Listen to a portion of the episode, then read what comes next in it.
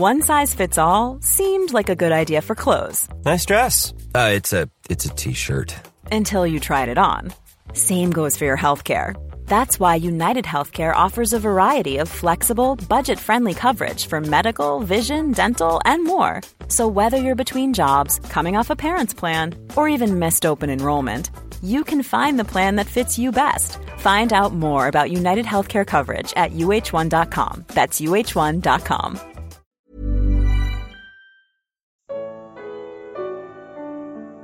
O juiz foi julgado. Evangelho de João. Comentário de Mari Persona.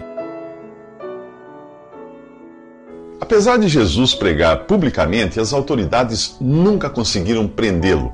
Não faltou ocasião, pois nesse mesmo Evangelho de João, nos capítulos 8 e 10, os judeus tentam apedrejá-lo sem sucesso. Ainda não era chegada a sua hora. A morte de Jesus estava nos planos eternos de Deus, por isso ela só poderia ocorrer quando Deus assim determinasse.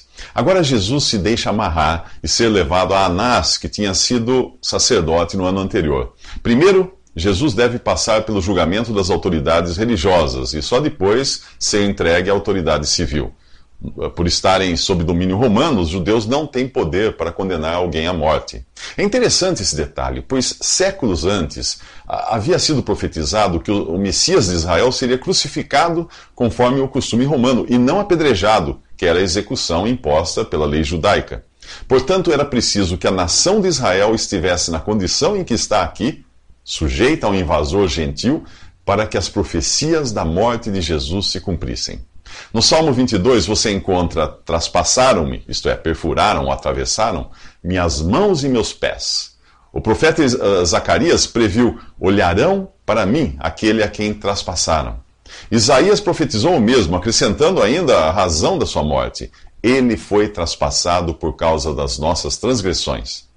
Em sua carta aos Romanos, o apóstolo Paulo lembra uma citação do capítulo 21 do livro de Deuteronômio que diz assim: Qualquer que for pendurado no madeiro está debaixo da maldição de Deus.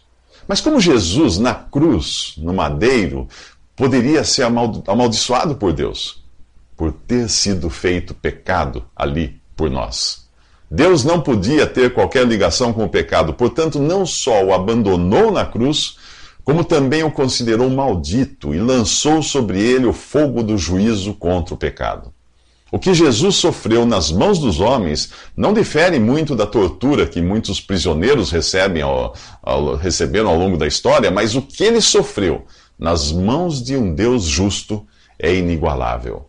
É a soma de todos os medos que aterrorizam cada pecador que terá de se apresentar diante de Deus com seus pecados para receber o juízo. Em Jesus, esse terror, sofrimento e dor foram multiplicados pelo pecado do mundo e dos que, queriam, dos que seriam salvos por ele e elevados à enésima potência da eternidade. Ah, mal sabiam aqueles juízes ali de Jesus, Anás, Caifás e Pilatos, que Jesus estava prestes a ser julgado com muito maior rigor e severidade pelo próprio Deus. E tampouco eles podiam imaginar que aquele réu fraco, humilde, voltaria um dia como juiz para julgá-los e a todos os que não tiveram seus pecados pagos por Jesus na cruz. Nos próximos três minutos, Pedro e João têm os seus temperamentos revelados. Tem início o julgamento de Jesus.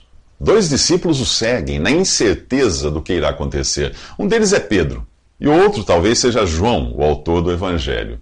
Este João deve, ter, deve ser conhecido da família do sumo sacerdote, pois ele entra na casa e em seguida sai para buscar Pedro, que não tinha conseguido entrar.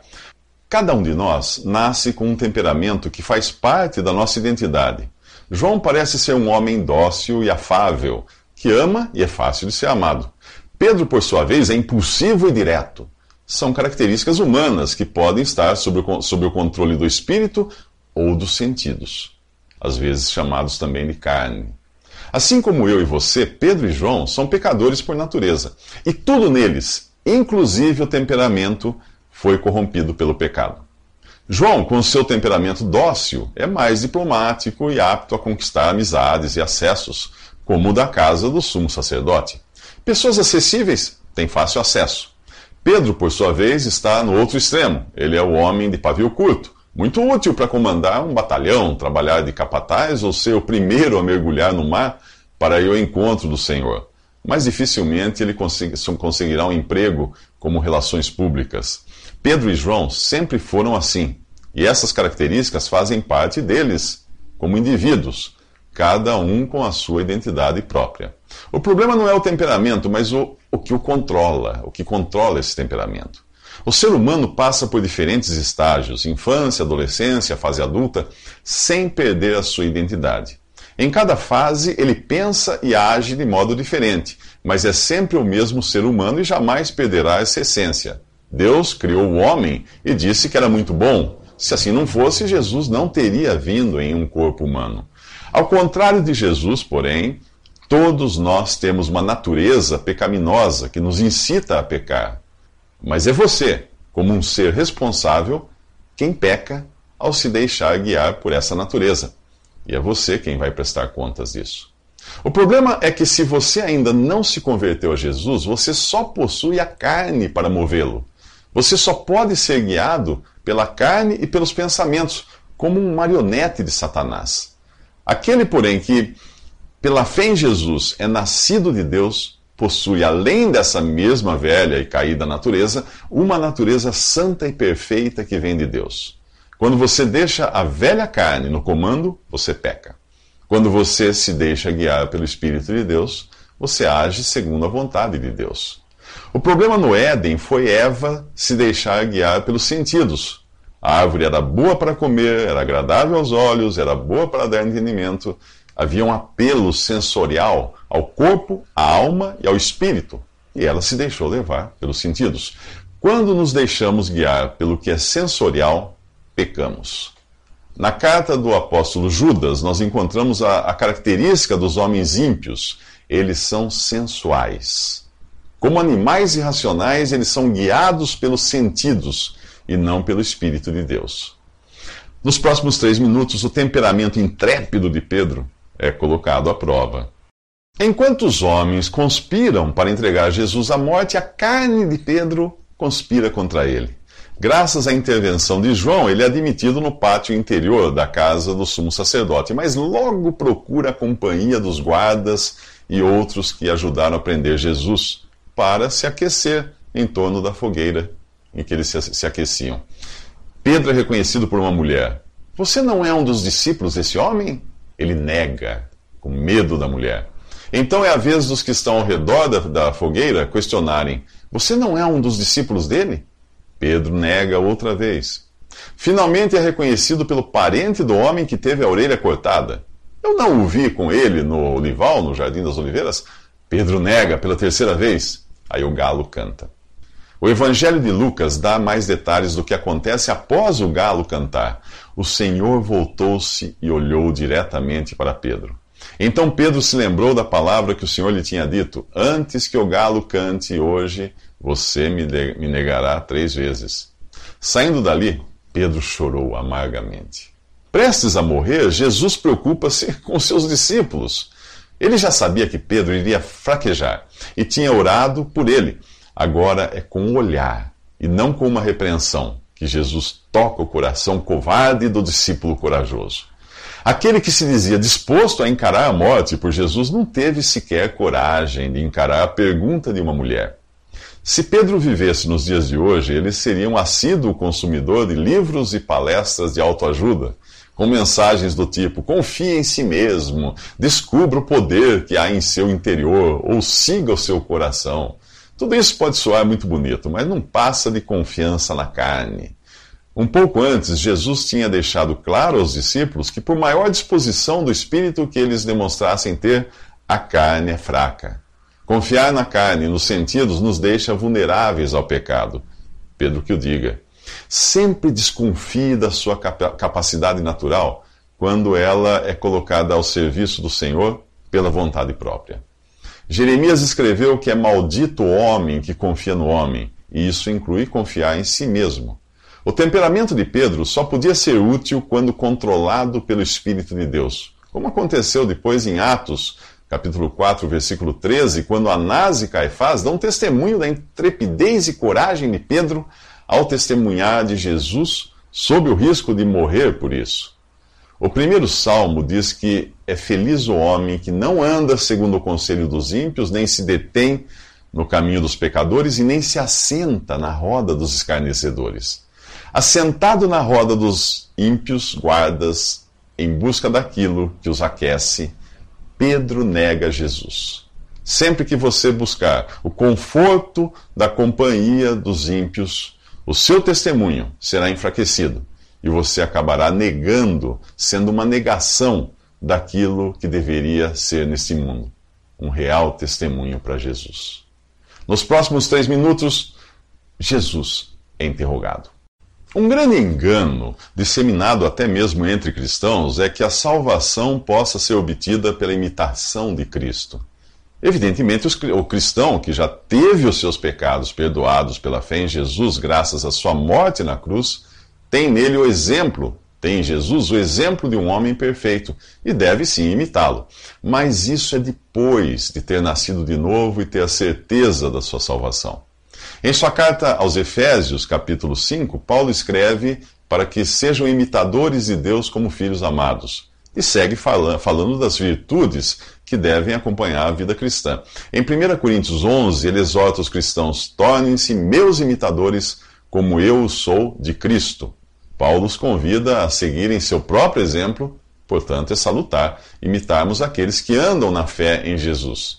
Mas isso é um complemento à vida cristã e não o meio pelo qual você recebe a salvação, a qual só pode ser obtida pela fé em Cristo. Se você tentar imitar Jesus para obter a salvação, terá de começar sendo sem pecado, porque Jesus veio ao mundo sem pecado. O problema é que eu e você viemos ao mundo com uma natureza arruinada que nos fez pecadores desde a concepção. É impossível que pela imitação você se torne puro e sem pecado. Por mais que um cão imite um gato, o máximo que ele vai conseguir fazer é latir com um miau, mas ele continuará sendo um cão em sua essência e em sua natureza. Compare os julgamentos de Jesus aqui e de Paulo no capítulo 23 de Atos. Aqui Jesus é esbofeteado por um dos guardas do sumo sacerdote que diz: Isso é jeito de responder ao sumo sacerdote? E a isso Jesus responde: Se eu disse algo de mal, denuncie o mal. Mas se falei a verdade, por que me bateu? A resposta de Jesus é perfeita e desmonta todos os argumentos de seus juízes. Paulo, numa situação semelhante, porém guiado pela própria carne e não pelo espírito, responde assim: Deus te ferirá, parede branqueada. Estás aí sentado para me julgar conforme a lei, mas contra a lei me mandas ferir. E aí ele recebe o troco. Você ousa insultar o sumo sacerdote de Deus? Ao que ele é obrigado imediatamente a se retratar, dizendo: Irmãos, eu não sabia que ele era o sumo sacerdote, pois está escrito: não fale mal de uma autoridade de seu povo. Jesus, Deus e homem perfeito, jamais precisou se retratar, porque em momento algum ele foi movido por outra natureza que não fosse a sua natureza divina e perfeita. Paulo, mesmo nascido de novo e possuidor da nova natureza e do Espírito Santo habitando em si, foi obrigado a pedir desculpas por ter deixado a sua carne tomar o controle da situação. Assim somos nós em nossas atitudes e palavras quando comparados com o Senhor Jesus, o homem perfeito. Nos próximos três minutos, Jesus é enviado a Pilatos para ser julgado pelo poder civil.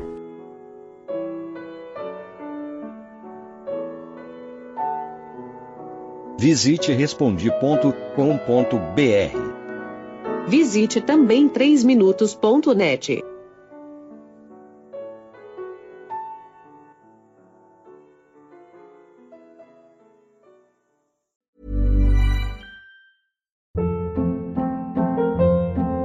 Hold up. What was that? Boring. No flavor. That was as bad as those leftovers you ate all week. Kiki Palmer here, and it's time to say hello to something fresh and guilt-free. Hello Fresh. Jazz up dinner with pecan-crusted chicken or garlic butter shrimp scampi. Now that's music to my mouth. Hello Fresh. Let's get this dinner party started. Discover all the delicious possibilities at hellofresh.com.